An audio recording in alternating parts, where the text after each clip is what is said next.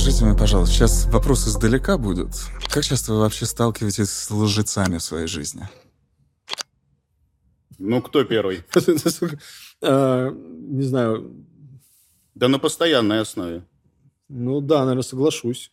Но тут степень нужно понимать. Вот, сейчас. Бывали ли у вас, может быть, школьные, институтские друзья, которые вот придумывают, ну, грубо говоря, пример, у всех есть PlayStation 1, а PlayStation 2 еще не вышла. Но он говорит, что уже PlayStation есть, и есть игры, которые только начали разрабатываться. Кажется, я даже был на месте такого чувака однозначно. Не обязательно вот именно в этом примере, но когда-то приврать, что у тебя есть чего-то, что все очень хотят и что сильно ценится, но оно лежит у бабушки на даче. У тебя папа просто, пока просто папа нет дома. Просто он не разрешает взять, понимаешь, вот обязательно. Но раньше же проще было. Мы жили в аналоговом мире, и нельзя было сфоткать или еще что-то, поэтому приходилось верить на слово.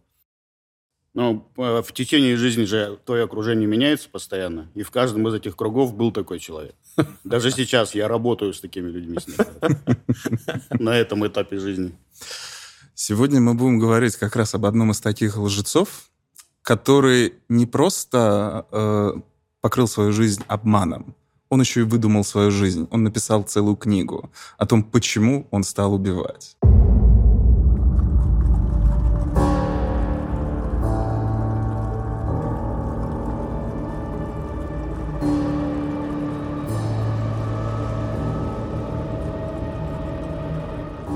Венский душитель Джек Унтервегер. На самом деле в Европе это один из самых известных серийных убийц.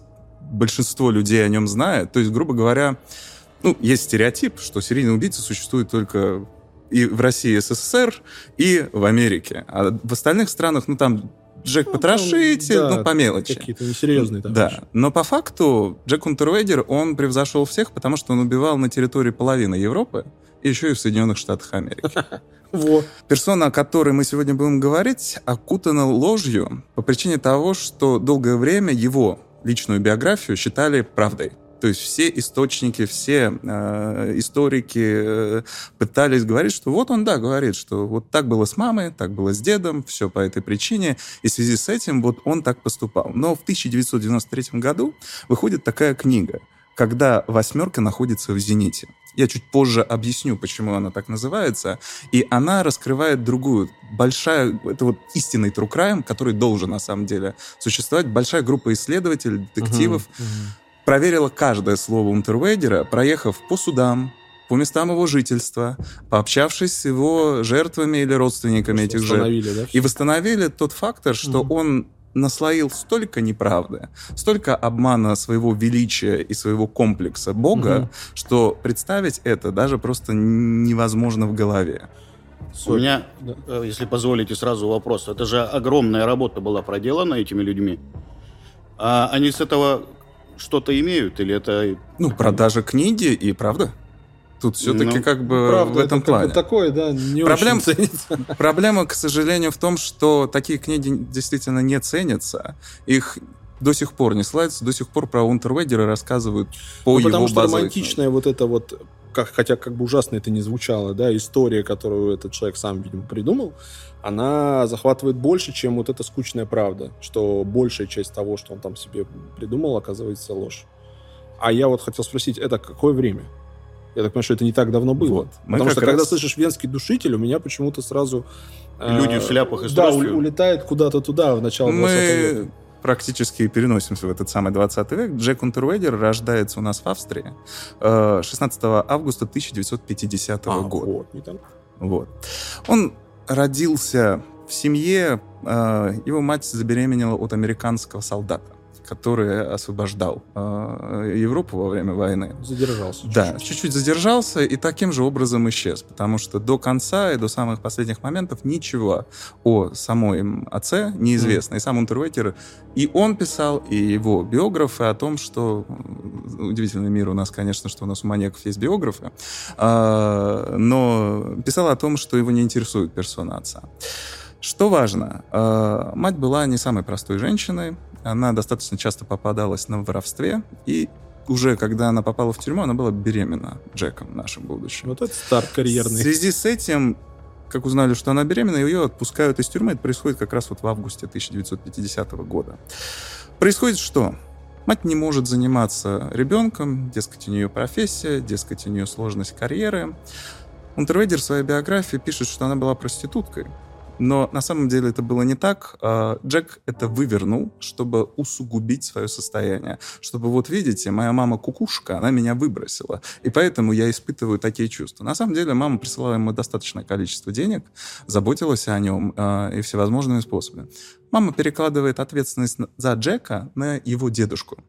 Но к этому моменту Джек пишет уже в книге о том, что дед алкоголик, любитель путан, любитель разгульного образа жизни, бедный Джек вообще живет в каморке. Ну, это все тоже неправда. Фальсификация и обман. Сейчас я вас познакомлю. Но это детские такие истории, когда надо напустить, значит, вот этого вот ужаса. Это дедуля и вот сам Джек в юном возрасте. Можно я гляну? Да, конечно. Так.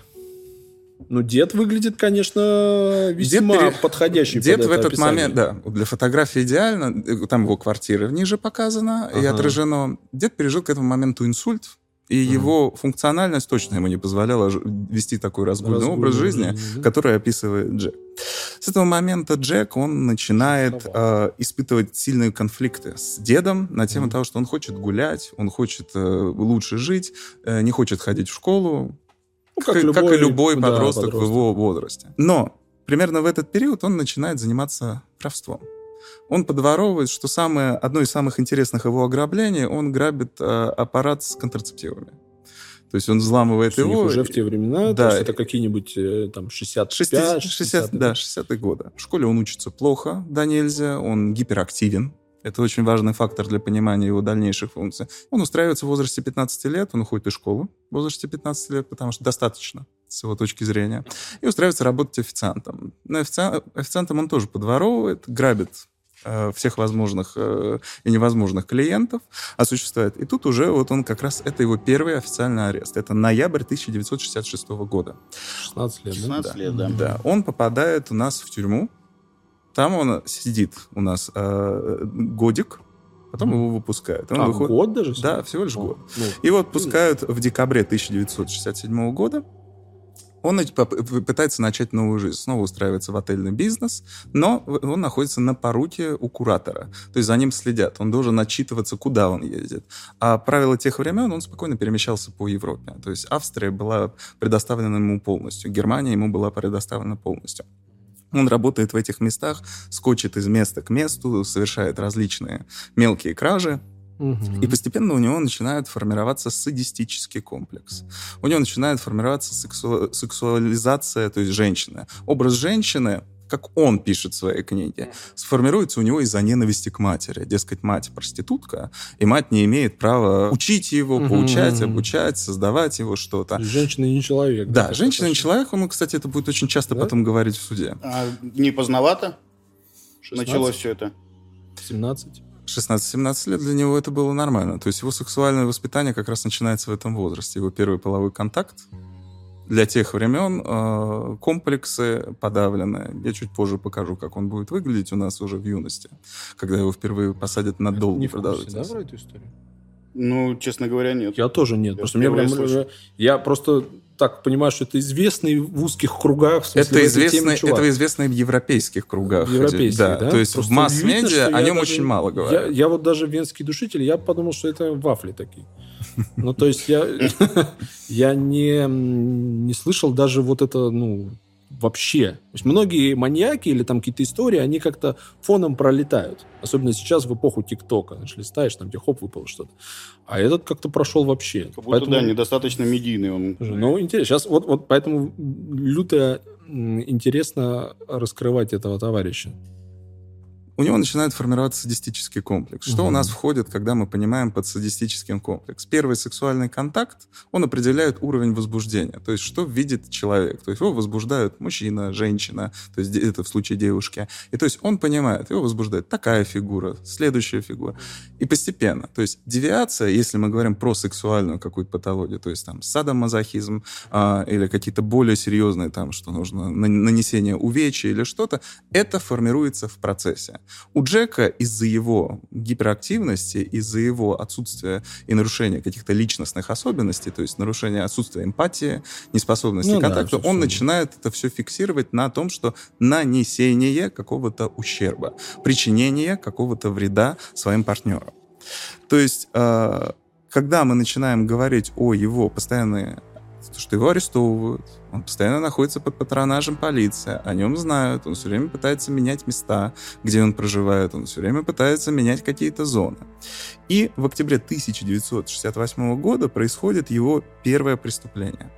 Он нападает на проститутку в Вене. Там достаточно тяжелая история. Он помещает ей пруд внутрь нее.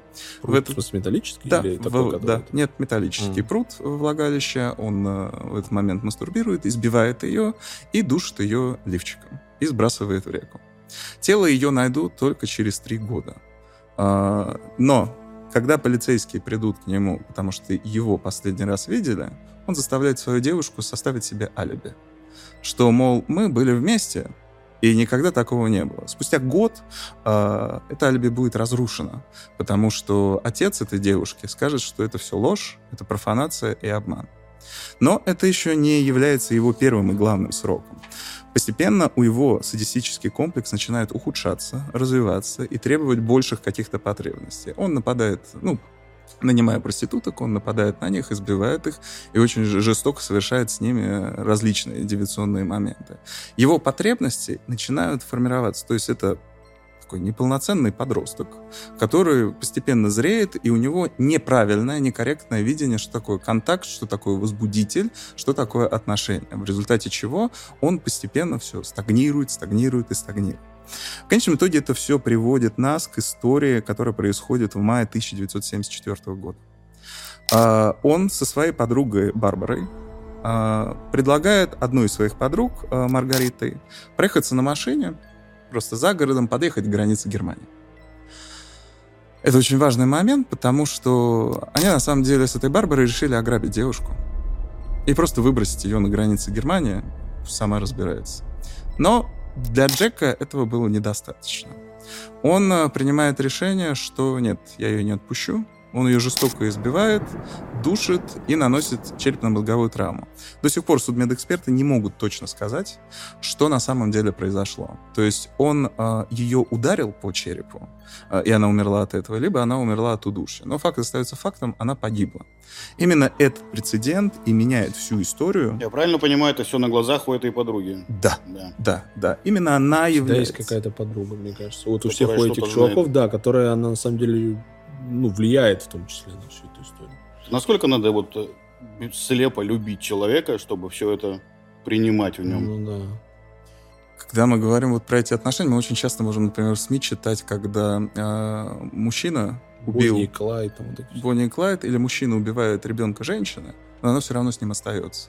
То есть этот какой-то экзистенциальный страх остаться одному, а дальше, когда мы говорим про Унтервегера, страх увечий. Он мог ее также убить. Это да, наверное, может быть поводом. Просто страх остаться одному, неужели он сильнее, чем страх жить с этим монстром? Есть огромное количество случаев, когда, грубо говоря, последний инцидент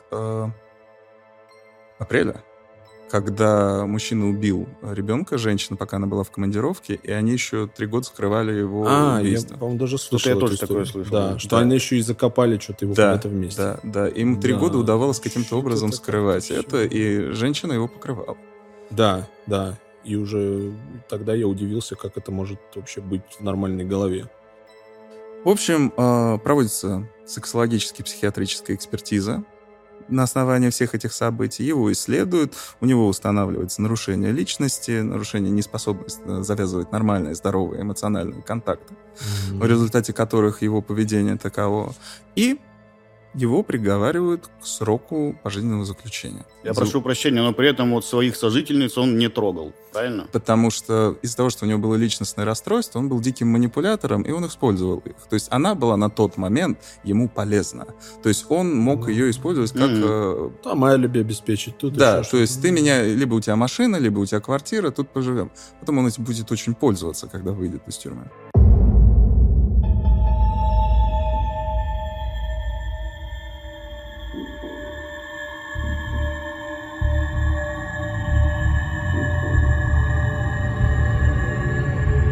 он попадает у нас в тюрьму. Джек у нас выглядит... Это его третий срок, правильно уже? Угу. Ну, по тем временам вроде даже симпатичный, ну, да, молодой человек. Да, классический такой. Ну, как-то... Может быть, это работает так, уже предвзятое отношение. Мы про него послушали, смотришь, ну, маньячелло жуткий. А так вообще, в общем, и не похож особо. Ну, ты никогда не проходил в интернете вот эти тесты, где много фотографий, нужно угадать, кто из них убийца, да, там убийца. Или еще что-то? Вообще не все. Ни разу не попал я. Да. Нет, совершенно непонятно. Ну мне. Да, в общем, как у меня в институте была, я помню, криминология. Это вот как раз изучение всех учений психологических и так далее, и так далее. А я думал, что это криминалистика, когда вот фотографируют трупы, очень расстроился из-за этого. Ну, нахрен криминология. Но криминалистика началась позже на курсе следующем. Ну, какой-то, в общем, он все равно стрёмный. Итак, с этого момента у Джека начинается совершенно новый карьерный рост. Он ставит все в своей жизни, это можно так именно назвать, он ставит все в своей жизни на исследование того, что надо делать. Он хочет выйти на свободу. Чтобы выйти на свободу, нужно манипулировать и пытаться. Он получает образование юридическое по тюремной программе. То есть, посадили его в Австрии или в Германии? В Австрии. Да. Он попадает в тюрьму, и всеми силами, и всеми возможными и невозможными пытается втереться в доверие. В этот момент он сталкивается с писательницей Соней фон Айзенштейн. Это журналистка, которая боролась за права, реинтеграцию преступников, чтобы они выходили из тюрьмы и адаптировались. Она борется и видит, что Джек очень талантливый человек, но она не знала, что Джек на самом деле... нуждается в ней, потому что она может написать его биографию. И она может показать его всему миру, что, дескать, он гениален. Она была покорена его стихами, но в будущем будет узнано, что он просто украл стихи Гесса. Это очень парадоксально, что он потом еще много будет чего воровать. И она его убеждает, что она еще не знает, что ты можешь написать сам свою книгу. Ты гениальный писатель, ты талантливый автор. И тем самым постепенно происходят вот эти манипуляции. В 1979 году у них происходит конфликт. Она помогла ему написать 30 рассказов, которые вдруг она обнаруживает, что опубликовали в одном из журналов. И она приходит в ярость, обвиняя его в плагиате. Это же мои рассказы. Я тебе их дала, чтобы ты научился писать или что-то. Он невозмутимый говорит. Все равно. Она подает заявки на плагиат, она обвиняет, но... ей приходят из специализированных инстанций, что, дескать, он же реинтегрируется, он пытается исправиться. Какая разница? В чем проблема? А какая доказательная база у нее, интересно? Переписки. Переписки. Еще я упустил момент, третий срок каким по времени был? Пожизненный. Это пожизненный? Пожизненный. И он как раз пытается всеми силами, возможными и невозможными, убедить общественность, что вот он не бобр, что он может добиться всего. Так ты заурядный какой-то там, значит, маньяк. Даже уже не знаю, статус маньяк, он же не сразу присваивается. Он убил пока доказано. Пока недостаточно еще, чтобы доказано, быть маньяком. Доказано, что он был... К тому моменту вот ту венскую девушку... И он вот еще не ее не доказали. А у нее, по сути, одно убийство. Да, одно убийство. Да? Никто не помнит про то зальцбургское удушение. Да, соответственно, он пока заурядный, просто душегуб и ничего интересного. А тут, когда уже биография, уже какие-то эти, уже совсем другое дело. В 1982 году он пишет как раз вот это «Бушующее я», одну из этих книг.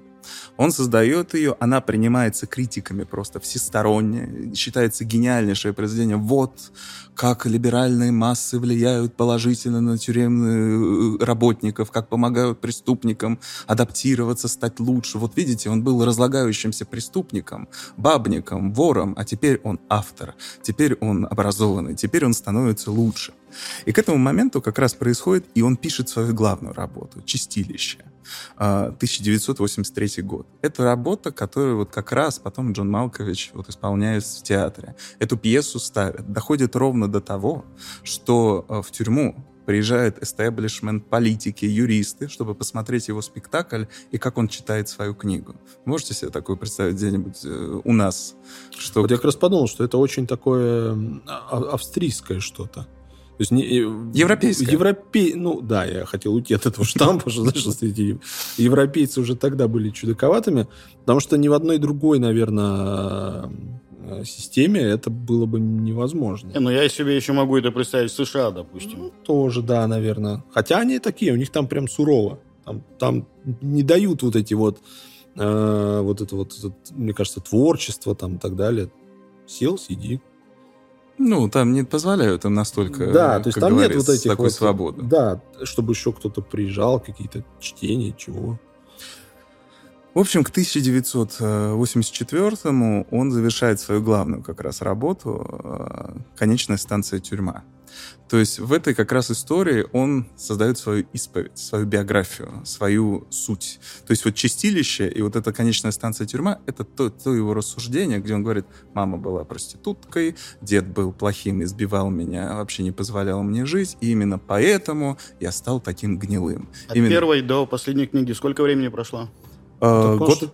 То есть он быстро это все, да? Вот в один период. Как-то, важно, что он... Творческий. Суть именно в том, что его были рабы, которые помогали ему это писать. Вот как эта журналистка, которая исчезла, появилась такая же группа людей вокруг него. То есть, я так понял, первая книга ему сильно упростила дальнейший поиск вот этих как раз. Да. Людей, ему писало огромное количество политиков, юристов, защитников. Все ему предлагали: когда вы выйдете, можете пожить у нас. Мы большие поклонники вашей работы. Его книги издавались по всей Австрии и Германии, и он получал с этого деньги, гонорары. Ну, надо признать, что он довольно быстро, всего за год и две книги, понял, что нужно делать. Довольно быстро научился. Ну да. Если он действительно, у него была целью именно вот это. Да. Если он понимал, к чему это приведет, то всего год ему понадобился. С 1987 года, то есть он читает, он выступает в тюремном радио, к нему приезжают. Он сам пришел к администрации тюрьмы и сказал: давайте возродим тюремное радио. Угу. То есть и таким образом к 1987 году начинается большая кампания «Освободим Джека». То есть... Видимо, даже в администрации тюрьмы к нему было особенное отношение. Уже после резонанса, после всего. Такие, если он так может прийти к ним и сказать: давайте сделаем. Я просто думаю, смотрите, сколько всего сложилось, сколько все получили выгоды из этой вот одной истории лжеца. Администрация тюрьмы получила огласку, да, стали знаменитыми людьми. Вот эта журналистка тоже, в том числе. То есть за счет него, ну, поэтому так все хорошо и сложилось у него, видимо. Вокруг все чувствовали выгоду в этом. Ну да, и им было выгодно ему помогать. И выгодно было презентовать, вот он, вариант исправившегося преступника. Ну да, соответственно, всегда есть какие-то борцы за права вот таких вот якобы почему-то которых всячески там принижают. Это же один из дискуссионных как раз вопросов главных на тему того, что может ли преступник исправиться, можно ли там того же серийного убийцу исправить, можно ли вернуть его обратно в общество. Да, и в таком духе. Да. Это же достаточно классическое. Короче, все хотели попасть в медиаполе за счет вот этого вот человека. Угу. Да. Именно к этому моменту начинается вот эта крупнейшая сфера того, что его из всех пушек по радио, по телекам, люди с транспарантами у тюрем. Типа, освободите Джека, Джек исправился, этот автор должен иметь место, он должен посещать собственные спектакли. Потому что он все время в администрацию пишет письма: отпустите меня из театра на мою премьеру. Там же красиво, там же все здорово. 23 мая 1990 года, 8 часов 7 минут, спустя 15 лет того, что он просидел в тюрьме, в возрасте 39 лет, он выходит на свободу. Это амнистия? Добилась общественность, доказали юристы, что он исправился, он реинтегрирован, он может работать, он представляет из себя законопослушного гражданина, у него есть профессия, у него есть образование, у него есть огромный список книг, и он может Австрии подарить еще больше творческого потенциала. А такие вообще бывали случаи в истории, когда пожизненно отменяют не потому, что доказали невиновность человека, а вот из-за общественного... Он исправился, мнения. Да? К этому как раз, поэтому многие преступники подают апелляции. В этом и есть как раз суть. Потому что он не первый был такой. Не первый. И прецеденты есть в Америке, и прецеденты во многих европейских странах, и Латинской Америке, поэтому это не единичные такие случаи. Ну, именно поэтому у этих американцев и принято давать там 8 пожизненных сроков. И ты сидишь такой, чего? А оказывается, это именно сделано для того, чтобы он может подать апелляцию, ему там условно один снимет. Ну, до 3. А у него еще 7. Там еще 3 посидишь. Еще не всегда. Это еще делается, потому что в разных штатах. Ну, разные штаты. Да, нет, они, в смысле, суммарно такой, тебе 500 лет. Да, сиди. Да. И все такие, ха-ха. А оказывается, потом, через много-много лет, ему там 100 снимут. Итак, Джека выпускают. 39 лет? Да. Ну, это почти как он звезда. Он приглашен на радио. Он ведет передачи. Он главный красавец из красавцев. Ну-ка. Такой вообще, да. Ну, тут вообще, конечно, ковбой. Так и не скажешь, что человек 15 лет просидел в тюрьме, да? Но надо понимать, что это австрийская тюрьма, она, в принципе... Немного лояльнее. Не то же самое, да? Но при этом это еще и какой год? Да, 90-е уже. 90-е? А, 90-е. Не, ну тогда уже да. Ну, 90-е, да. Ну, такой. С пивасиком. Тут, значит, я ковбой. Тут я такой, значит, мамин радиоведущий. Ну, весьма уверенный. Ты вспомни, как этот вышел из тюрьмы, который на интервью у Бузовой был. А, с Копкинским маньяком? Да, и как вот этот выглядит? У Бузовой. Вот это оговорка. Ой, Бузовой, у Собчак, говорю, у Собчак. Это смешно. Это было бы интересно. У меня почему-то смешались эти две женщины в голове. Ну, да, и вот тоже, соответственно, общественность разделилась на два, так сказать, лагеря. Кто-то считает, что вообще нельзя с ним общаться ни о чем. По-вашему, можно вообще исправить вот так преступника, чтобы он вот вышел? Как вам кажется? Мне кажется, знаешь... Эти вопросы можно задавать, если есть там родственники жертвы. Вот только они могут, наверное, вообще на эти вопросы отвечать. Ну, там тогда будет категоричное нет. Ну да, тогда, собственно, и все. Ну, то есть он получил наказание за содеянное. Все, как бы сиди. Прям на телезвезду там какой-то похож. Вот прям, да, 90-й такой прям... Это как раз он на телеке, он ведет передачу о литературе, он ведет передачу об искусстве. Дальше он ведет передачу о криминале. Он рассказывает, как можно исправить преступников, кто это, когда происходят какие-то громкий резонанс, там дошло до того, что он собственное дело комментировал. Когда начала появляться информация о серийном убийце Венском душителе, его пригласили как эксперта. И он рассказывал о том, что, знаете, это очень сложный случай, нужно поисследовать эти материалы. И он это все комментировал вот с такой лихой улыбкой.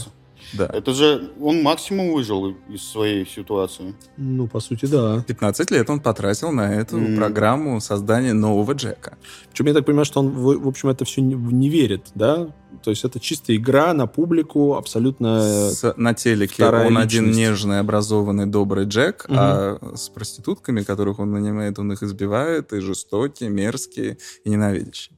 Пока он сидел в тюрьме, он получил более 700 писем от различных женщин, которые признавались ему в любви, которые говорили, как они хотят быть с ним, как они готовы ему помочь. А вот это что за, так сказать, отклонение? Это называется гибристофилия. Ага. Когда у женщины или у мужчины, тоже такие есть случаи, их не так много, но есть прецеденты, возникает желание к преступнику. Когда он находится за решеткой, таким образом они себя обезопасивают. Им кажется, что они в безопасности. Вот там у меня есть мужчина, я поставила себе галочку, типа у нас эпистолярные отношения, но я всем говорю, что есть муж. И это психологически им позволяет. Я вообще всегда по-другому думал. Я думал, что это нечто связанное с материнским инстинктом, с желанием защитить, помочь, исправить. Ну, на самом деле, помочь исправить это очень часто у фанаток просто. То есть можно найти рассуждения, например, на форумах Джеффри Дамера, как девушки пишут, давайте их клонируем, вот их покойников, и будем их воспитывать. Правильно. Вот со мной бы он не убивал. Ага, я бы его точно бы удержала, да. И в таком очень часто. Здесь, видимо, сексуальное больше. Да, здесь сексуальный подтекст, возбуждение, интерес и так далее. Но они, большинство из них, вот из этих писем, они не были готовы к тому, что он выйдет. Что он реально выйдет, да, и приедет. Что он реально выйдет и к ним приедет. Но многие-то писали ему, приезжай. Давай. Да, он же сидит пожизненно. Приезжай. Да, давай мы тебе дадим денег, жилье. И он этим очень активно пользуется. Он же выходит из тюрьмы. Кстати, очень курьезная ситуация, как он уходит из тюрьмы. В тот день, когда его выпускают, он говорит, ну давайте документы, давайте мою зарплату за книги, я уезжаю. Он говорит, простите, Джек, надо еще 2 часа трясти юридически, документационно. Он говорит, у меня нет времени, он уезжает и говорит, мой юрист приедет. То есть вот у него отношение к общей ситуации происходящего все. И он переезжает к различным своим женщинам, у него более там 20 лет, 30 любовниц. Многие из них написали собственную книгу. «Наш Джек» она называется.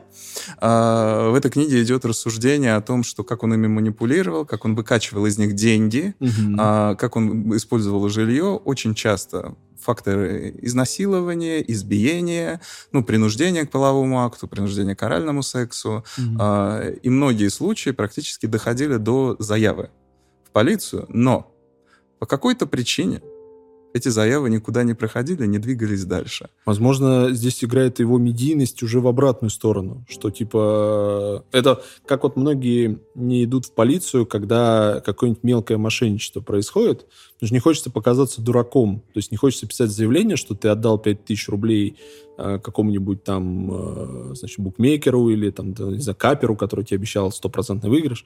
Так и здесь. Это ж насколько ты представляешь, будешь смешно выглядеть, что ты попался вот на эту историю с этим известным... Значит, а здесь нет места истории, что заявление доходило в полицию, но там оседало? Есть случаи, 2 доказанных, когда оно именно оседало. Авторитет Джека давил на полицейских. Вот, теперь уже авторитет. То есть они еще и... Да, есть истории, когда просто женщины не доходили уже до полиции. Он там как-то их уговаривал. Классические плюс вот эти некоторые поведения психопатов или людей с расстройствами личностями. «Прости меня, падай, это в последний раз, больше никогда тебя не ударю». Что-то нашло, нахлынуло и так далее. Синдром алкоголика. Грубо говоря. Тут Джек не особо его употреблял в плане... То есть он не доходил до каких-то пьяного бреда. Вот это, кстати, странно. Да, то есть у него алкоголизация была достаточно средняя по меркам немцев.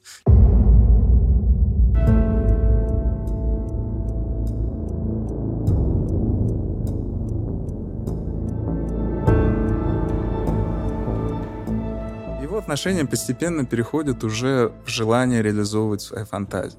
Посещение проституток уже не доставляет ему того комфорта и удовольствия, которое он получает, и он начинает охотиться. Но он поступает очень, так сказать, в его случае мудро, понимая, что его могут вычислить, могут его поймать. Он отправляется в Чехословакию еще тогда и начинает орудовать там. То есть он заезжает через границы, совершает какое-то преступление, назначая в приграничных городах лекцию, выступление, чтобы типа у него... час там и да, чтобы у него было алиби. Какой вы самый можете...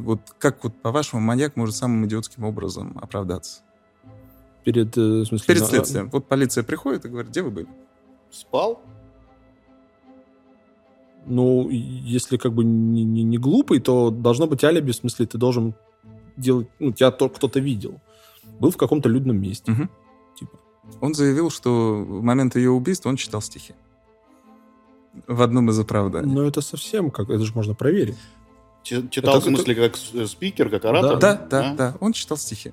То есть это вот тот момент, когда он все время высказывал. Он называл несуществующих людей, с которыми он общался. Бедные полицейские просто искали все, что можно. Он рассказывал, он говорил, что вот эти люди могут подтвердить. К этим людям полиция приходила, они не могли подтвердить это. Но к этому моменту Джек уже... Еще три придумал. Да, перескакивал или переезжал в Австрию или в Германию. Такими темпами он постепенно совершает количество убийств, равное 11. Это доказанных случаев.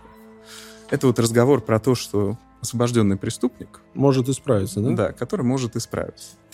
Постепенно он совершает очень важный... я упустил. Фамилия. Бланка Бочкова. Это вот как раз женщина, которая сыграет очень важную роль, потому что на ее теле найдут волокна его шарфа, и рядом с телом найдут его волосы. Это потом сыграет очень важную роль, когда будет производиться доказательная база, что это он причастен. Тело ее найдут очень много лет спустя, но найдут. Суть именно в том, что она была проституткой, и ее стал искать ее муж. Который переживал, старался, задержался стремился, на работе, да? Да, искал. Постепенно он совершает огромное количество инцидентов, преступлений, он нападает самыми жестокими образами. И в его методике появляется очень странный способ убивать. Он использует особенный узел на местах преступления, когда душит своих жертв. Вот почему душитель вообще в целом.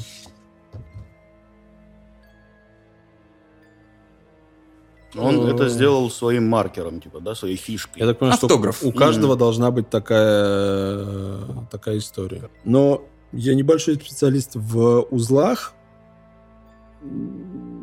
Он... В чем его особенность? Он использовал белье, пытаясь выдать это за какую-то сексуальную игру. Что девушки были просто задушены в процессе секса. И тем самым, если что... Вряд ли узел завязывают в таких случаях. Потом это сыграет очень важную роль в финале его судебного процесса. Угу. Но об этом мы поговорим чуть позже. Так, а этот узел имеет под собой какое-то научное основание? Ну, я говорю, он какой-то, для меня обычный.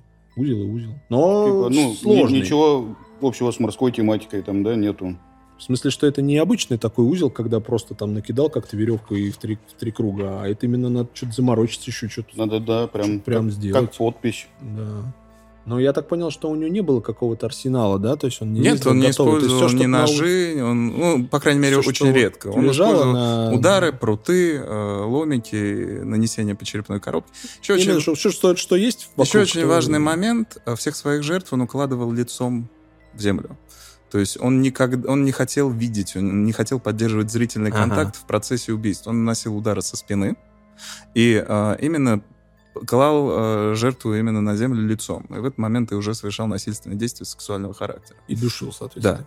Да. Это с чувством стыда как-то связано? Да, он испытывал дикий стыд, потому что ему было страшно смотреть в эти глаза. Mm-hmm. Он не мог это принять, он не мог это преодолеть. Но сексуальное желание, сексуальный садизм, который возвышался и поднимался, ему необходимо было все больше и больше наносить каких-то увечий, все больше и больше каких-то... Ну, это же, получается, прям больной человек. Это классифицируется как вот... То есть, я так понимаю, что когда его первый раз посадили, он выглядел просто как, убийца.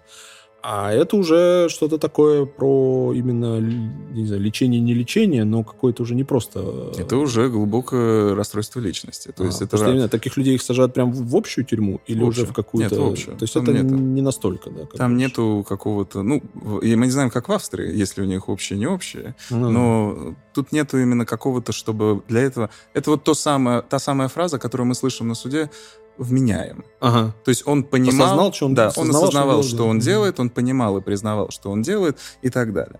А я так понимаю, расстройство личности, оно же имеет свойство прогрессировать, усугубляться, а есть у него какая-то конечная точка? Она может привести к шизофрении, и к каким-то депрессивным эпизодам, и галлюцинациям, если оно будет дальше стагнировать такими темпами. Но в случае Джека ему не грозила шизофрения, ему грозило кое-что другое. В 1991 году, 28 апреля, происходит еще один важный момент.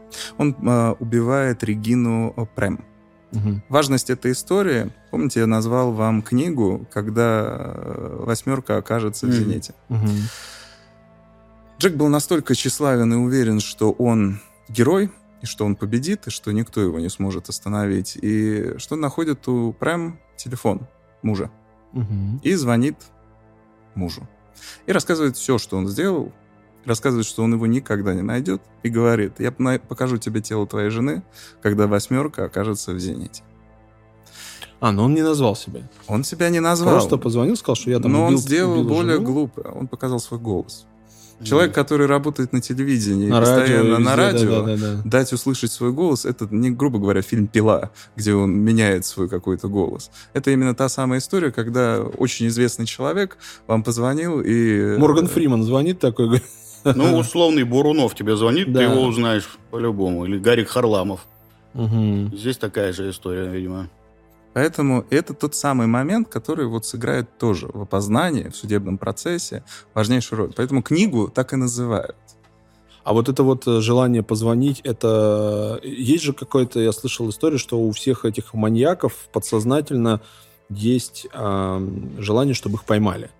Это демонстративное ощущение власти. У него не было желания, чтобы его поймали. Он, наоборот, как раз этого очень боялся. Ага. Но он просто хотел чувствовать... Это про то, что я говорю. Повышение градуса. Просто... Он хотел все больше чувствовать. То есть я не просто убил твою жену, я не просто ее унизил, я не просто ее изнасиловал, но я еще и говорю тебе об этом, и что ты никогда ее не найдешь. Потому что... Судебные процессы, которые начинают... То есть о Джеке начинают уже писать. Что тот самый Джек Унтервегер, который еще вчера комментировал события Венского душителя, подозревается во многих преступлениях, что он, возможно, виновен в как минимум 11 преступлениях, что он, возможно, причастен к этим убийствам. Что делает Джек? Он бежит в Соединенные Штаты Америки. Бежит он в очень интересном плане. Он бежит в Калифорнию с формулировкой, мол, журналистское исследование проституции Америки. Ну, человек явно разбирается. Да. Он описывает вот все эти инциденты, и что же он делает в Америке? Человек, которого разыскивают за убийство, совершает еще несколько убийств. То есть его здесь уже не просто подозревают, а прям уже начинают прям обвинять. Да, то есть... А как, ну, почему не отслеживают перемещение этого человека, если подозревают его в этом? Потому что в те годы он ловко скакал по границам. То есть он переезжал из одной страны, и юрисдикция Чехословакии не могла затронуть его. А потом к Австрии на него, он вылетает быстро из... А там дальше бюрократия, пока не договорятся. Да, там бюрократия, пока документы оформятся и передадутся. И вот он утихнул, он нанял юристов, которые там что-то решали, подтверждали его алиби и так далее. Ну, а такие вещи, как Интерпол, там, я не знаю... До тех, на тот момент еще не удавалось Чехословакии и Австрия объединить это дело в одно. Mm-hmm. То есть тогда еще не произошел тот самый момент, когда они увидели вот что эти узлы, связь, да? Они нашли эти связи. Я просто показал чуть раньше, потому что узлы... Те искали, соответственно, своих, там, которые двоих, этот троих и так далее. Кто на месте, а вот Джек-то быстро уезжал, быстро проезжал, у него было выступление, какая-то женщина опять обманывает и создает ему алиби, а потом в этом раскаивается. Что интересно, есть такой отель «Сесил» в Калифорнии. Он многим всем известен, он вообще мистический считается. Про него даже снято огромное... Это где, в Лос-Анджелесе? Калифорния. Ну, в смысле, а город какой? Да, Лос-Анджелес. Ага. Да. Как раз. И происходит именно то, что в этом отеле он вообще считается мистический. Если смотрели «Американскую историю ужасов», отель, это вот посвящено именно ему. В нем происходило очень много преступлений. В нем жил Джек Унтервегер, в нем жил Ричард Рамирес, если знаете такого американского сатаниста и убийцу. «Ночной сталкер». Может быть, когда-то вот слышал. Это слышал, да. Вот. И еще там произошло одно из самых громких убийств или самоубийств, потому что теория до сих пор расходится, но я все-таки считаю, что это было самоубийство, потому что девушке было биполярно. Элиза Лэм. То есть это достаточно громкое событие 2011 года. Это не про лифт, вот эта вот история? Когда это девушка входила, выходила, пропала, а потом ее нашли утопившейся в баке. Да, то это я видел на Это YouTube. Та самая гостиница. Когда-то эта гостиница была дико популярна, дико известна на фоне, то есть всего успеха... Ее, нет? Нет, она до сих пор стоит, ее сейчас выкупили и пытаются поделать. И эта гостиница превратилась в рассадник проституток, рассадник бедняков, то есть дешевая. И вот как раз там... Селится у нас Джек. А тут даже далеко ходить не надо. Да. Тут просто поднимаешься на третий этаж. И Джек селится и чуть ли не в подворотне этой гостиницы совершает одно из своих убийств. В Америке он совершает еще 3 убийства. Как только американская полиция начинает, а уже у американской все быстро. У них компьютер... Вот там как раз происходит быстрое установление. Компьютеры пробивают и находят четкие сходства у этих 3 жертв, и Джек бежит обратно в Европу. Дескать, его обвиняют в чем-то, но уже его в этот момент ждут в Европе, и он обратно... Там тоже Да. Он обратно бежит в Америку, но уже в другой штат, и там его хватает. Ага. И после чего начинается самый громкий австрийский процесс, когда все политики, все юристы, все либералы, которые его опекали, которые его защищали, которые говорили о том, что он исправился, начинают быстро отмываться, отказываться от своих слов, быстро не признавать. И оставалась небольшая группа, которая признавала, что Джек невиновен. Все с Джеком хорошо. Там есть такие, определенные категории, когда им вот хоть выложи вообще все доказательства, они все равно придумают, что это... Это Джек и его жертва. Ну, опять же, доказанные, да? Да, которые подтверждены официально. Ну, и которые мне удалось фотографии найти, чтобы составить этот слайд. Ну, обычные женщины. Чтобы напомнить самому себе, там не все проститутки же, да? Не все. Были просто пекарши, были случайные просто девушки, которые шли с какого-то праздника. Но в большей степени это были именно куртизанки. Но у него не было каких-то, я так понимаю, предпочтений. Четкого визуального там, образа, было, что, дескать, он похожую на мать или похожую на свою бывшую. Как очень часто там у Теодора Банди, он все время искал блондинок. Здесь абсолютно здесь мы такого не видим. Но все равно вот диссонанс. В обычный мужчина, То есть, да, он достаточно щуплый, кстати, я так понимаю. Вот по... Ну да, не здоров. То есть не прям гигантский какой-то... Просто мне кажется, что чтобы задушить человека, надо обладать неслабой физической силой. Помнишь, мы с тобой думали, что он уже выглядит как преступник? Да. Здесь этого не скажешь совершенно. Да, да. В молодости он был как-то по... Но здесь он еще без образования, здесь он такой еще вот здесь, по крайней мере. Да, здесь он еще. А здесь он уже такой преисполнился. Причем есть женщины уже такого бальзаковского возраста. Или просто это фотография черно-белая. Не будем еще забывать, что это Чехия, Чехословакия. А немцы, австрийцы, они немного имеют особенности специфической внешности. Mm-hmm. И там она, грубо говоря, здесь она выглядит на 40, а на самом деле ей было 30. Ну да, это еще если 90-е. Мне почему-то кажется, что в 90-е все выглядели чуть старше. Особенно если вот на таких фотографиях. Вот эти вот прически огромные и так далее. Но при этом, при всем, смотри, вот вроде бы это лицо... Угу. Может заслуживать доверия, да? Это лицо можно послушать на радио или почитать его статью. Ну, типа того, да.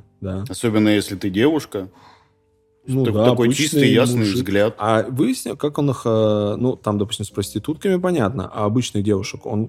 Просто нападал? Он просто... Или он затаскивал? Нет, или убеждал? Он видел их. Есть очень история интересная. Он это назвал, чтобы кролики не сбежали. Uh-huh. Когда он починил себе ручку своего автомобиля белым, Rolls-Royce, кажется, у него был, если не путаю, и он починил ручку, чтобы кролики не сбежали, потому что одна из девушек так от него сбежала, uh-huh. выскочила. То есть он ее, наоборот, вернее, в смысле, не починил, да. а он ее, наоборот... У него не было того, что мы можем назвать, что он выслеживал их долго, он планировал uh-huh. свое преступление. Вот он едет, видит девушку, они отъезжают куда-то за город, куда-то там подальше в какую-то зону, и он совершает свой акт. Ну, то есть насилие. Они что-то предлагал. Ну, то есть они сами садились к нему в машину. Ну, представьте, обаятельный мужчина на дорогой машине, подвезу тебя, красавица, или давай проведем эту ночь, красавица. Угу. А уже где...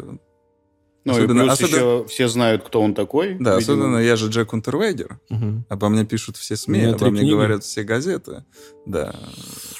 Я пишу пьесы, по моим пьесам ставят спектакли. Хочешь, Малковичу позвоню, да? Да, угу. То есть из этой рубрики.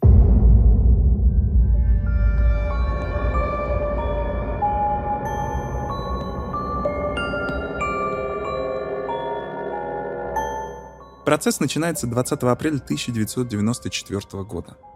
Суд. К тому моменту... 44 ему, да? Да. Угу. К тому моменту происходит объединение чешского кластера и австрийского, и еще американцы. Подкидывают четкую базу, привозят, что вот на всех трех случаях в Америке у нас были эти узлы. Угу. Проверьте-ка у себя. Не было ли у вас похожего? Да? И чехи в Чехословакии, они обнаруживают тоже совпадение. И тут появляется вот тот момент, на который я тогда попросил сакцентировать, шарф. Угу. Такого шарфика ни у кого больше не было, только у Джека. Даже на одной из фотографий он в этом шарфике красуется. Ну и, конечно же, его волосы. И с этого момента у Джека нет. Но он устраивает вот газетное, он устраивает пиар-компанию из этого суда. Он собирает журналистов, он перед ними выступает чуть ли не... Ну, вот, раскид, дорогие журналисты, можно это найти, как он произносит. Ну, что парадоксально, пока он сидит в тюрьме, до сих пор сохранились эти аудиозаписи, как он рыдает своей надтамошней девушке, как же ему плохо, как же он не хочет в тюрьме сидеть, и как же он боится в том, что с ним что-то случится. То есть он прям адекватный был в смысле осознавания... Меры наказания. Да. ДНК-тесты подтверждают, что в американских инцидентах он виновен. Угу. Дальше начинается подключаться Австрия, там тоже все начинается совпадение. Джек протестует, Джек говорит, что это попытки его угу. засудить, пытается уничтожить его репутацию, уничтожить его карьеру, что растоптать. В убийстве, там, да, растоптать его, что... Я лекции читал, я выступал, я у друзей был в Вене, это вообще не связано никак со мной, угу. в Чехии я не был. То есть оправдание выстраивается на оправдание. В принципе, человек, который изначально сидел за вот такое, и доказанно сидел, исправился, для него, я понимаю, что он мог говорить. Типа, Я самая простая цель в этой истории. То есть полиция может просто это все свалить на меня, как на бывшего, соответственно, там вот убийцу. И это просто очень удобно. Плюс на моей популярности. Плюс да. на моей популярности они выезжают. Это типа висяковые дела, ну, как я бы, например, это мог видеть. Я просто не знаю, что там написано. Все суды были безумно популярны. Там было по 120 зрителей, были его фанатки, угу. которые каждый раз просили его автограф. Есть вероятность, что это были нанятые девушки, чтобы демонстративность его авторитета показывать, что он такой. Да, показывать, что он наполненный, что он статусный, что он великий. Что но он при этом это он на свои финансы делал? Или это... Да, на свои. Да. У него было наворовано и накоплено то, что он одалживал. Если помните, то ли 3 года назад выходила документалка про афериста израильского, который обманывал девушек в Тиндере. Да. Вот. Вот, грубо говоря, он поступал так же: ой, Маргарет, мне срочно нужны деньги, одолжи, я потом тебе верну. Вот он ровно по такой же модели выкачивал из своих дам деньги. И там какие-то страшные цифры. Да. И как они умудряются. Мне никто не дает ничего вообще. Я прошу иногда, типа, ну, дайте там на обзор что-нибудь. Никто такой, подпиши, докажи, верни, а тут просто миллионы какие-нибудь вообще на спасибо. Да, они, конечно, больше количеством брали обманутых людей. Ну и манипуляции. Я так понимаю, что там какая-то тяжелая... Видимо, осознание того, что он, ну, как бы не будет это отдавать, и вот эта вот, ну, безнаказанность, он, видимо, как-то убеждал это очень уверенно. И дальше... Так как Джек, вот очень момент важен вот этого отделения, того, как он сел на пожизненный срок, и когда он был молодым, тогда он просто совершал мелкие кражи, ну, да. он совершал мелкие манипуляции, он не был умен, он не был талантлив, он просто пытался выжить в рамках своих бездарных умений. То есть в силу того, что он не хотел учиться, не хотел развиваться, не хотел становиться кем-то, и получать то, что он хочет. Секс, наркотики, удовлетворение или что-то в этом роде. Попадая в тюрьму, он понимает, что нужно убедить людей в чем-то. И он начинает манипулировать через их призму, через их желание. Он прокачивается в этом умении. Да, и он навык. Да, и он прокачивает этот навык. И поэтому то, как он дирижирует прессой, то, как он дирижирует общественностью, убеждая их, что мать-проститутка испортила ему жизнь, она его ненавидит, дед просто тварь последняя, рассадник блуда в его доме, меня никто не любил, выбрасывали из семью в семью. Что важно, те, кто его пытались упрекнуть, его родственники, свидетели событий, которые он описывал в своей книге, он им угрожал. То есть он им звонил и предупреждал, и есть пару записей. Типа, если что, надо подтвердить свои его слова или не молчать. Да. Помолчи лучше. Не надо никому ничего рассказывать. Все и так хорошо.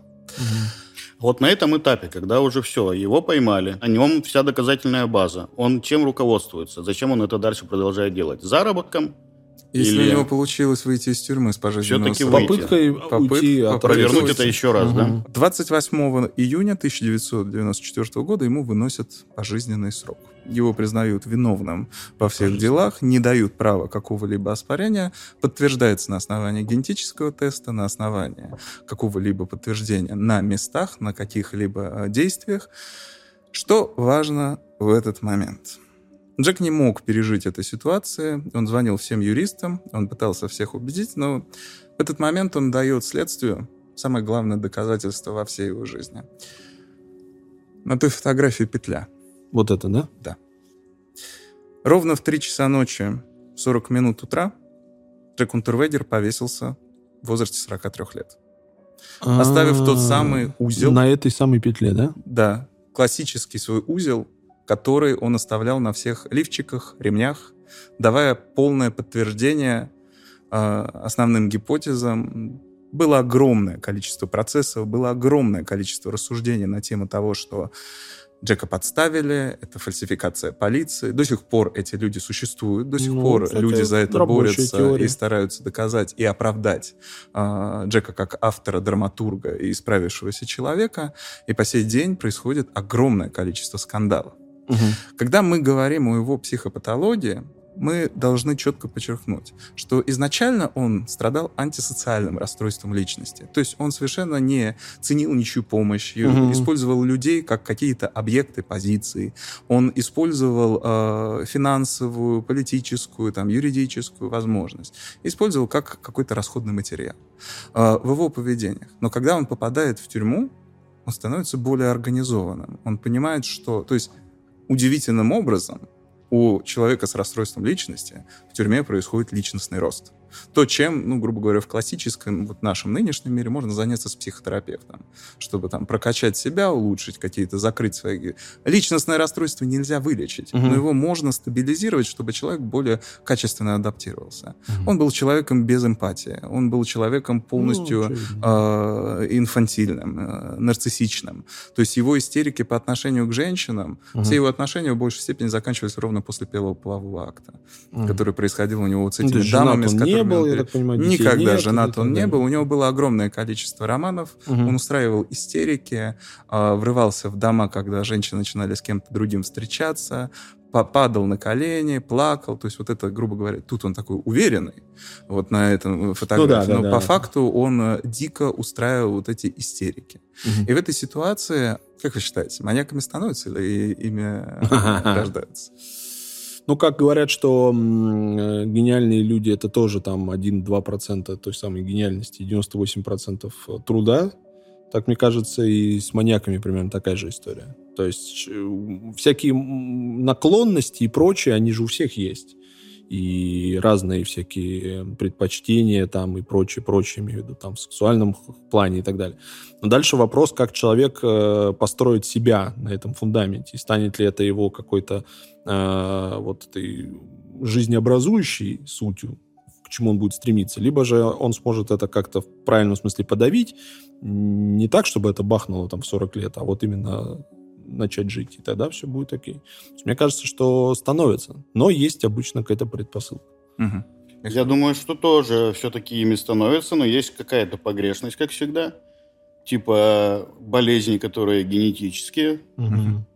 Наверняка. Ну, психологические проблемы могут быть генетически обоснованные. Ну да, там допустим, понятно, что если у тебя там в роду шизофреники, есть вероятность, что ты тоже будешь шизофреником. С шизофренией на данное время около 70-60% считается генетическим расстройством. Ну вот, я думаю, что там вот эта погрешность, давайте дадим ей там 8-10% ими рождаются, все остальное действительно ими становится.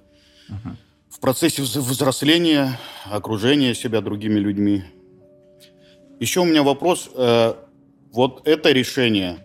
повеситься именно на этом узле. Оно же явно осознанное было. Осознанное. Это он вроде как дописал свою книгу, это последний это его... Это последняя его эпитафия, точка, потому что он проиграл этот бой. Но ушел типа победителем. Да, он не способен дальше продолжать эту игру, он уже понял, что он не освободится. А странно, что ему дали пожизненно, а не смертную казнь. Или в Австрии уже к этому моменту? К этому моменту, кажется, в Австрии уже не было смертной казни. Потому что, мне кажется, тут как раз вот она нужна в большей степени.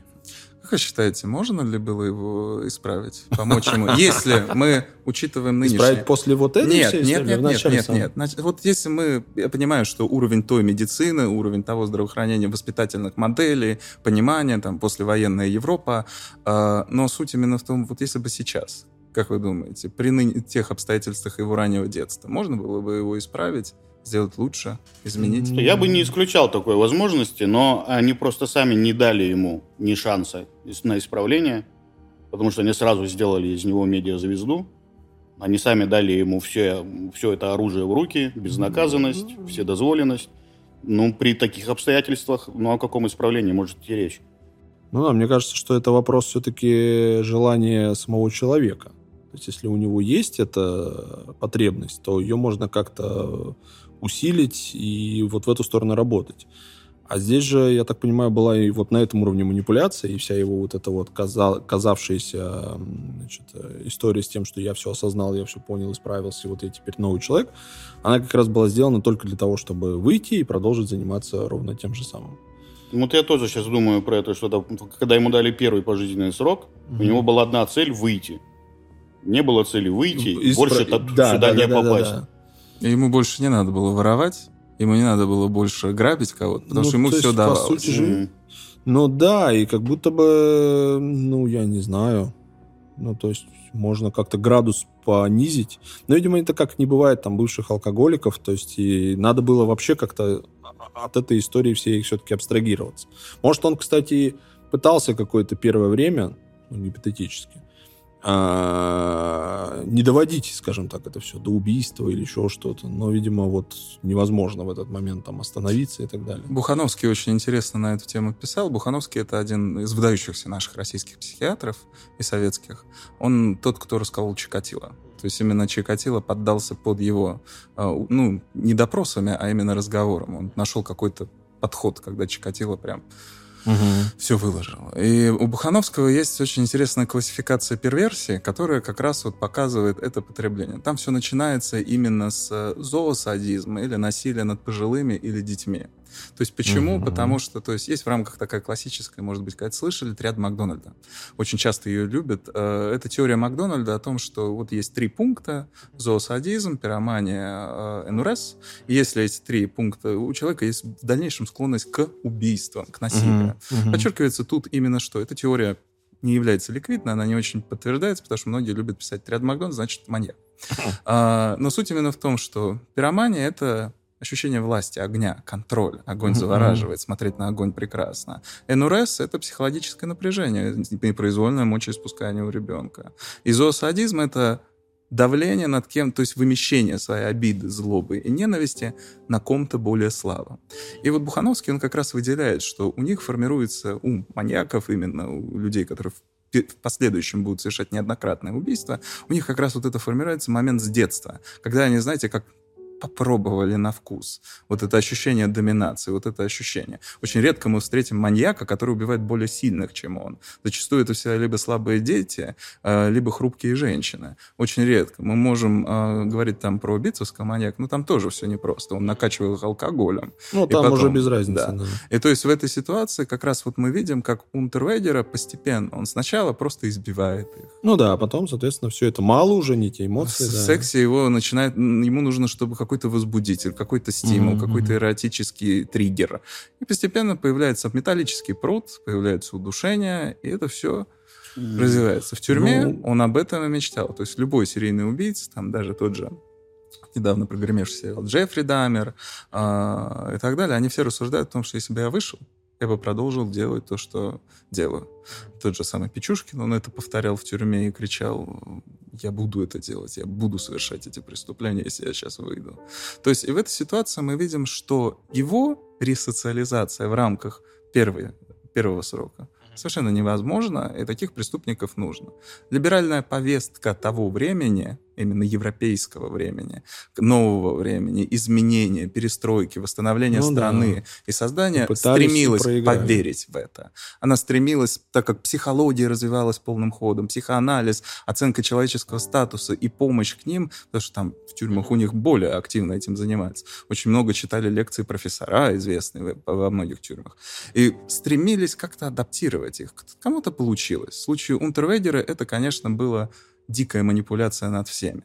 Если мы говорим про его детство, конечно же, очень сложно, когда нету у ребенка четкой позиции мужчины и четкой позиции женщины. Унтервегер не видел примера женственности мужчины. Пожилой немощный дед, непонятно, где отец, и мать, которая приходит и уходит. Не в смысле, любила она, не любила. В дальнейших интервью, и вот как раз вот в этой книге, которая была написана в 93-м году, говорится как раз обратное. Мать все время подчеркивает, не было такого. Просто я много работала, чтобы у него были деньги. Да, я сидела, действительно. Ну, с кем это не было, было тяжелое время послевоенное.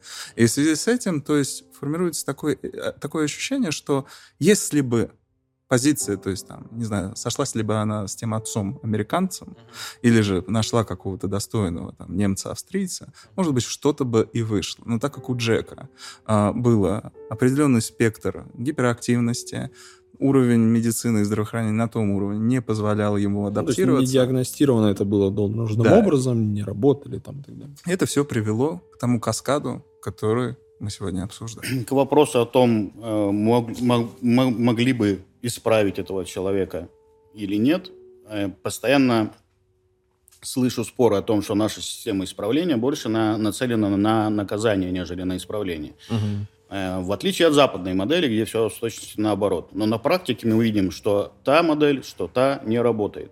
Они выходят и начинают делать то же, что делали ранее. Мой любимый пример — это Брейвик, который требует PlayStation 3, потому что на PlayStation 2 уже нету достойных игр. Я к тому, что, факт, что он опять же сидит пожизненно, а не... У них нет пожизненного срока, у них обновляется там... каждые 15 лет. Что-то такое. Еще интересная история, да. Я к тому, что вывод же здесь очень простой, получается, нет. Нельзя исправить таких людей. Мне кажется, степень, оно же не просто так разделено и по, так сказать, срокам, и по тяжести. То есть есть определенные преступления, которые, очевидно, не ставят крест на жизни человека. Убийство — это тот Рубикон, который уже... Убийство — это все. Вот, мне кажется, если человек украл, там, мошенник, еще что-то, то есть это такие вещи, которые караются соответствующим образом, но там может человек одуматься. Хотя, я так понимаю, что тоже там специфическая история, и если один раз украл, там тоже сложно остановиться. Очень верное замечание на тему того, что и та модель не работает. У нас, например, совершенно другая ситуация. У нас они не... Когда выходят из тюрьмы, у нас они не интегрируются вообще в современный мир. То есть, грубо говоря, человек отсидел 15-20 лет, и он оказался просто в альтернативной реальности, где вдруг появилась технология, вдруг есть соцсети, есть смартфоны и прочее. Да, и единственное, что он умеет, это, например, манипулировать и убивать. Да. И по большому счету вот. Там уже просто вопрос выживания, он по-другому не выживет. Он просто выживает в том лесу, в котором он оказался, на его взгляд.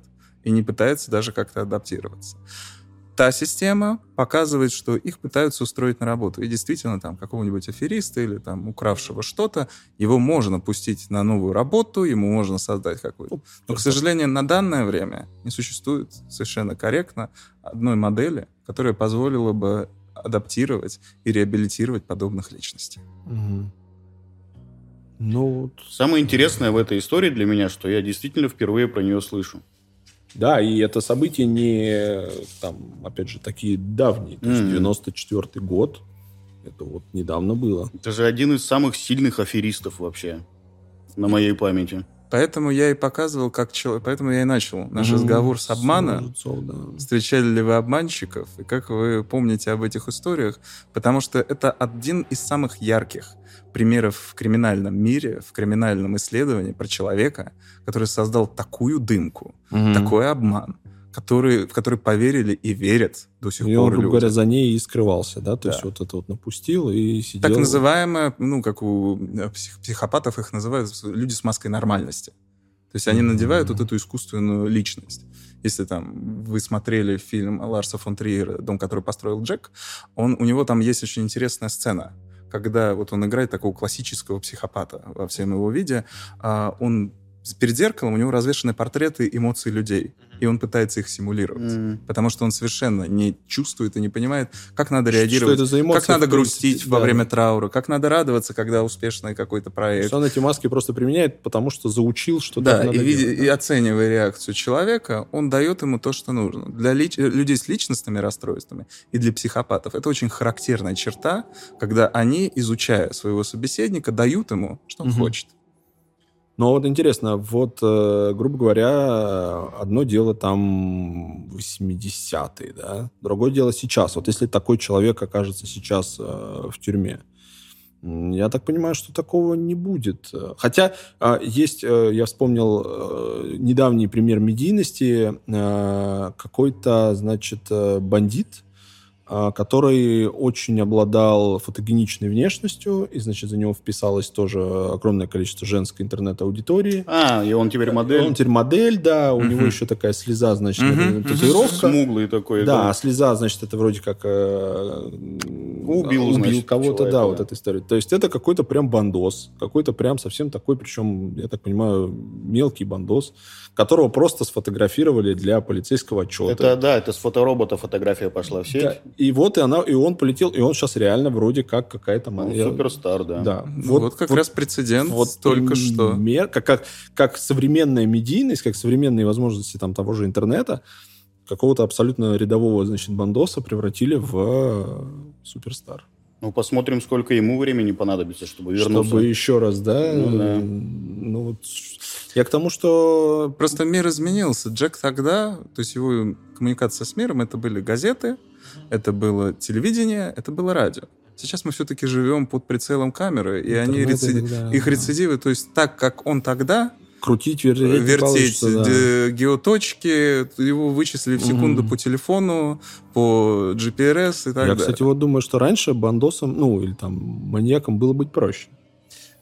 Я, к сожалению, могу как сказать, что на территории России в регионах некоторых. В регионах, да? В Москве лучше можно... не появляться вот и в Петербурге, потому что тебя по лицу в секунду распознают, потому что алгоритмы распознания лиц и поиска GPRS. Так они поэтому и прячутся по областям, конечно. Да. Но, опять же, его реально женская вот эта вот аудитория с каким-то... Романтизация бандитов, я не понимаю, в чем... Ну, то есть это... такой классический бэтбой. Бэтбой. Очень красивый, очень плохой парень. Тогда мы на фундамент опускаемся, почему женщинам нравятся вот такие.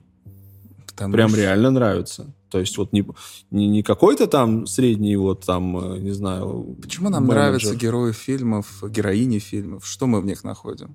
Мы находим какие-то в них свои осколки себя. Личности, особенностей того. Отклик. Да. И поэтому он рисовал тот отклик, который искали они. Ну да, такой опасный, такой весь из себя... Преступник, статный, талантливый писатель, мистер Загадка. Ну, блин. Тут к вопросу о том, что он-то с ним понятно, а вот этим дамам, которые романтизировали его образ, тоже бы обратиться к специалисту, я так понимаю. Я поэтому и рассказал, что они написали свою книжечку. Вот, да, там вообще надо бы им тоже провериться, в смысле, что это до хорошего не доведет. Ну, это личностные особенности в рамках того, что их неполноценности. То, что они вот замещают какие-то аспекты. Но как они сталкивались с ним в реальности, все сыпалось, потому что его образ разваливался. Не настоящий. Да. Это как, грубо говоря, встретиться с каким-нибудь кумиром, там, суперзвездой, и ты такой, ты его знаешь только по Джонни Депп, а я думал, ты лучше. Да. То есть шутят зубами Джонни, да? Ну... В зубах разочаровалась. Да, сейчас была просто его свежая фотография, где у него прям, какие-то очень странные зубы. Я, кстати, не замечал. Они прям, знаешь, прям вот очень хреновые. А он такой, я за естественность. Как бы. И все такие, окей. Ну, это сейчас повестка такая, да. Я вообще, все прихожу к мысли, что здоровых людей не существует. У всех какие-то проблемы. У любого человека есть какие-то свои особенности. Либо обсессивный компонент, то есть какие-то фиксации, вопрос, что надо как ты с этим постучать, живешь. Поубить. То есть про то я и говорю. Коррекция личности и личностный рост, сбалансированное развитие и принятие каких-то своих особенностей, поведенческих элементов. Да, невозможно создать ни для кого какие-то условия семейной идеальной идиллии, что там и там в семье, где трое детей, заботятся обо всех. Но хуже, когда происходят такие истории, когда отец или мать говорит, у тебя же дом есть, в холодильнике еда есть, одежда есть. Этого достаточно. Это тоже не путь. Поэтому нужно не быть идеальным родителем, а просто стараться, чтобы помогать. Потому что ребенок — это будущее. И в этом и есть особенность вот этого всего разговора и поведенческих таких элементов. Мы не говорим про Джека, мы говорим вот про общее, как появляются подобные преступники или что-то. Но еще вот эта мысль, что много идет из детства, действительно. Да. То есть вот этот период взросления очень важен. И я так понимаю, что многие вопросы можно решить банальным разговором, в том числе со своими детьми, со своими там родственниками. Главная проблема любого ребенка именно в том, что как раз он боится. Общаться. Очень рассказать, потому что он думает, что заругают. Скажут, что он какой-то плохой, он как-то поступил неправильно. Если с этим. Я так думаю, что, наверное, все-таки в этом и прелесть полноценных семей. Два разных подхода к ребенку, два разных мнения, плюс друг друга прикрываете, если один что-то не может, второй работает с ребенком. Классика, поэтому я и говорю, две фигуры, это очень важно. Да. И я не знаю, есть ли какое-то исследование, но мне кажется, что очень большое количество маньяков как раз из вот на каких неполноценных семей, без родителей. Либо есть перегибы, например, типа слишком перелюбили, слишком много дали, а он вошел в взрослую жизнь, его там что-то так в попу не дует, да? Ну вот эта избалованность и ожидание, что те все должны, то, что на самом деле у подростков в какой-то период однозначно присутствует, и потом вот они как раз, сталкиваясь с действительностью, немножко, так сказать, пена сходит. А вот у людей, у которых этого нет, оно как раз и переходит в состояние «тут украл», там немножко кого-то перешиб и так далее, и уже сложно остановиться. И вот у Джека мы тоже это видели как раз в конце. Да, то есть его, грубо говоря, в его 15 лет никто не затормозил, у него не было... не дал щелчок по лбу. Да, то есть это можно было... то есть 15 уже, наверное, поздновато. Это явно проявлялось и раньше. просто никому не было дела. И... Так, а я вот сейчас только задумался о том, что, да, он ушел из школы в 15 лет, то есть со сверстниками тоже контактов, ну, как таковых не было. Он не поддерживал, он его либо старше по работе официантом, либо подработки какие-то в гостинице менеджером или что-то. И то это все сопровождалось чем? Воровством. Ну, да. Попыткой как-то быстро урвать эти деньги. То есть это опять-таки, это вот про личностный рост. Угу. Когда человек не понимает, что если ты потрудишься чуть больше, ты вложишься в проект или в деятельность чуть больше, ты сможешь получить с этого больше. Но он видел сейчас, здесь надо. Ну, кстати, мне кажется, это вообще большая проблема современного мироощущения, наверное, что все очень должно быстро происходить. И получается, он свой вот этот капитал, который он за 15 лет в тюрьме, он его, по сути, не потерял сразу. То есть он же мог выйти из тюрьмы, добиться своей цели, ну и, допустим, как-то раствориться или как-то наговорить такого, что от него моментально все отвернутся. То есть, ну, просто вот все потерять. Ну, при близком контакте он как раз это и делал. Да, но, получается, в медиа он оставался вот этим вот... Я поэтому искал вот эту двойственность. В белом костюме он на телевидении. И, соответственно, истерики и прочее, да. Но тут уже вот эта легенда, которую он создал, она уже за него работала, он не мог ее остановить никак. Впереди него шла и так далее. Но меня все равно поражает, что так его восприняли и позволяли ему вот в таком виде всячески там... В этом и есть феномен его истории. Ну да, то есть когда... Особенно меня, конечно, поразило, что он умудрился еще и комментировать свое же собственное убийство, будучи еще...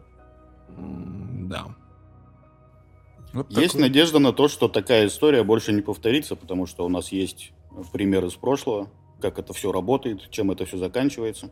Угу. Второго такого... И алгоритмы поиска стали преступников, к счастью, намного быстрее. Вторую такую личность мы вроде не должны заиметь больше. Ну да. Ну и да, действительно, вера в то, что как минимум таких людей будут быстрее останавливать. Да. То есть раньше... Не дойдя до этапа 11-30 человек. Да, да. То есть это самый важный момент. А нету цифры, понятно, 11 это доказанных. Гипотетически от 30-40. 30-40. Которые не смогли приписать в Чехословакии, в Австрии, в Германии. Кого-то не нашли еще, например, да? Улики. Ну, не нашли, грубо говоря, животные растащили тело. То есть осталось там бедренное. Не смогли опознать. Да. Потому что некоторых жертв, например, опознали только по одежде. А, да? То есть 29 лет от первого до последнего убийства. Из них он сколько отсидел? Да? То есть он в 15 первый раз сел, 15 лет он отсидел. 15 отсидел. 15. То есть у него было на 40 жертв 14 лет. Тоже интересно, с какой периодичностью он убивал. Они же обычно, у них они начинают темп увеличивать под конец. Когда за ним начинается гонка, он начинает метаться. Поэтому в Америке он убил аж трех. Такой гастроли, да, заехал? Да. А я вот упустил, он их... что с ними делал, в конце концов? Бросал просто? Просто бросал? Он их... Нет, он предлагал сначала им какой-нибудь насильственный секс, оральный секс. Да, они начинали отказываться. Он предлагал им там деньги, завозил куда-то, начинал избивать либо монтировкой, либо прутами. Он после убийства просто оставлял их на месте. Да, наносил удар по голове, они падали лицом, и в этот момент он душил. И просто уходил. Да. Они там так и оставались. То есть это могло быть и на улице, и в помещении, и неважно где, да? Нет, это были всегда уличные. Всегда улицы. Это всегда были какие-то парки, кусты, загород. Угу. Но да, это тоже какая-то его особенность. Почему он, допустим, не в номере отеля это сделал? А, ну в номере отеля, понятно, там найти можно, да. Там совсем... Ну, хотя у нас есть прецеденты а-ля Джеффри Дамер, который убил в номере отеля и выносил тело в чемодане. Вообще, конечно, послушаешь эти все истории, да. Интересно, люди живут. Ну, в общем, вот он такой. Джек Унтервегер.